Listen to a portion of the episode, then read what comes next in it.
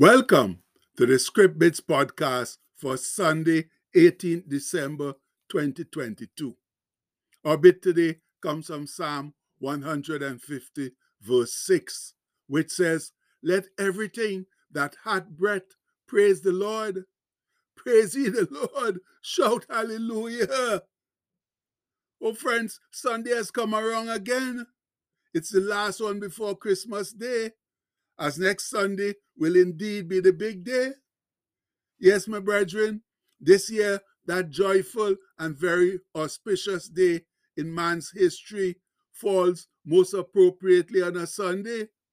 So there'll be lots of fellowshipping, singing, praising, celebrating, and all the other things we do as we remember the day our Lord and Savior Jesus Christ, the incarnate Son of God, was born in a manger to the Virgin in Bethlehem, as promised by prophecy in God's word long before. Isaiah said it, Therefore the Lord himself shall give thee a sign. Behold, a virgin shall conceive and bear a son, and shall call his name Emmanuel, God with us. And that comes from Isaiah 7:14. Therefore, on this penulti- penultimate Sunday in this Advent season, where we look forward to Christ's birth, it is only right that we sing a joyful song of worship celebrating that miraculous birth. The song, written by that master hymnist Isaac Watts, who lived between 1674 and 1748, is aptly titled Joy to the World. So, in a rich harmonious up-tempo version. Let's raise our voices in joyful sacrificial praise, letting all heaven and earth know the enormous gratitude we truly feel for the gift of Jesus Christ that our Heavenly Father bestowed on us that, that Christmas day so long ago. Singing, Joy to the world, the Lord is come. Let earth receive her King. Let every heart prepare him room, and heaven and nature sing, and heaven and nature sing, and heaven and nature sing. Joy to the earth, the Savior reigns. Let men their songs employ, while fields and floods, rocks, hills, and plains repeat the song in joy.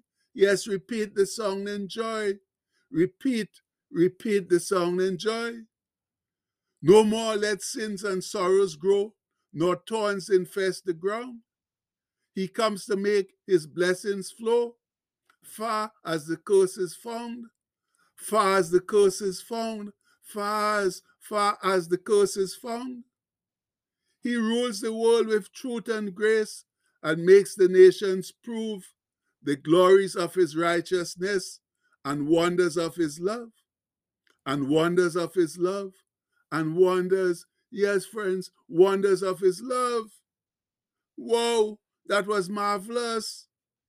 We certainly woke up heaven by emptying ourselves and letting them know the true and sincere appreciation we hold for Jesus. And why shouldn't we be truly appreciative? Eh? Since it's only because of his birth, death, and resurrection that we are not facing eternal hellfire and damnation, but have another much more delectable option in salvation and eternal life. And whoever isn't truly grateful for that option definitely deserves to spend eternity with Satan.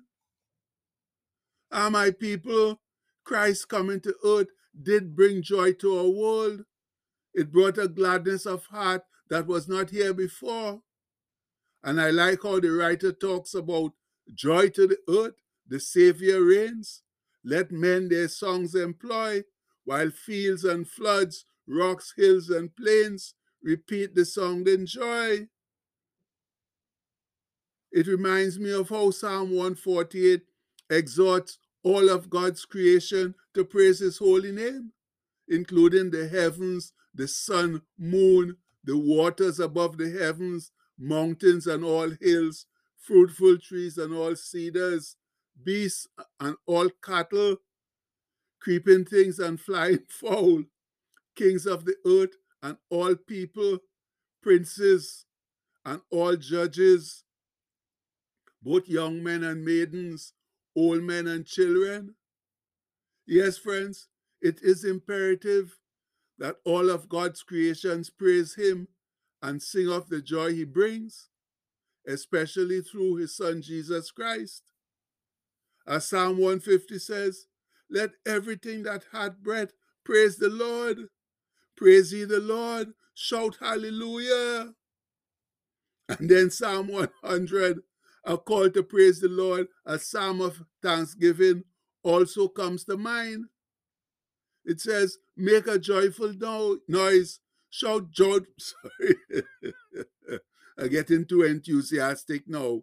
Psalm says, Make a joyful noise, shout joyfully unto the Lord, all ye lands, that's all the earth.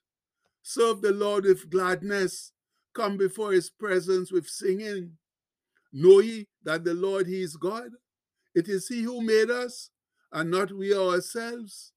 We are his people, and the sheep of his pasture. Enter into his gates with thanksgiving, and into his courts with praise. Be thankful unto him, and bless his name. For the Lord is good, his mercy is everlasting, and his truth endureth to all generations. And that comes from Psalm 100, verses 1 to 5. Oh, what indisputable truth is showered forth in that psalm of praise and thanksgiving. And that last verse is a powerful scripture. For the Lord is indeed good, and his mercy is indeed everlasting. Otherwise, we wouldn't be celebrating the imminent birth of our Lord and Savior, Jesus Christ. The Lord could have just left us in our sinful condition, but he chose not to because of his great love and mercy towards us. That's why he sent Jesus to save us, not because of anything we did. As Paul said to the Romans, but God commended or demonstrated his own love toward us, in that while we were yet sinners, Christ died for us. And we know that comes from Romans 5 8.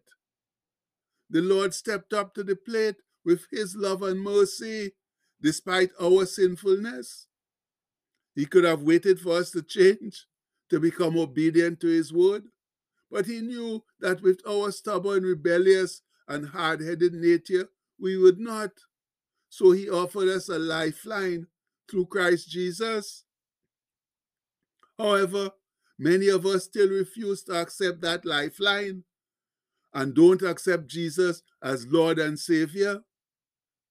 But, friends, that's a rather foolish and unwise move, for there'll be serious consequences to pay for refusing Jesus come the judgment day.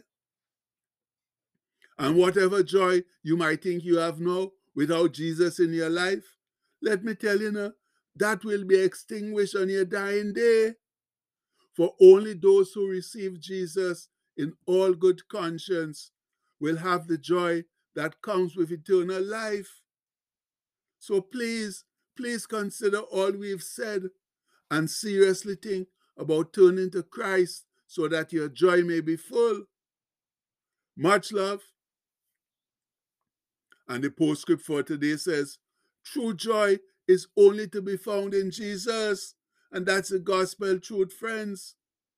Because only in Jesus can you have joy throughout all the circumstances, all the problems, the tribulation, and whatever we find down here on earth.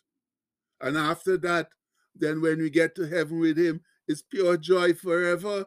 No more crying and weeping and pain and all that sort of stuff. So please, let's get wise and accept Jesus and live for Him like we ought to now. We pray that in His mighty name. Amen. Please have a blessed Sunday, my people.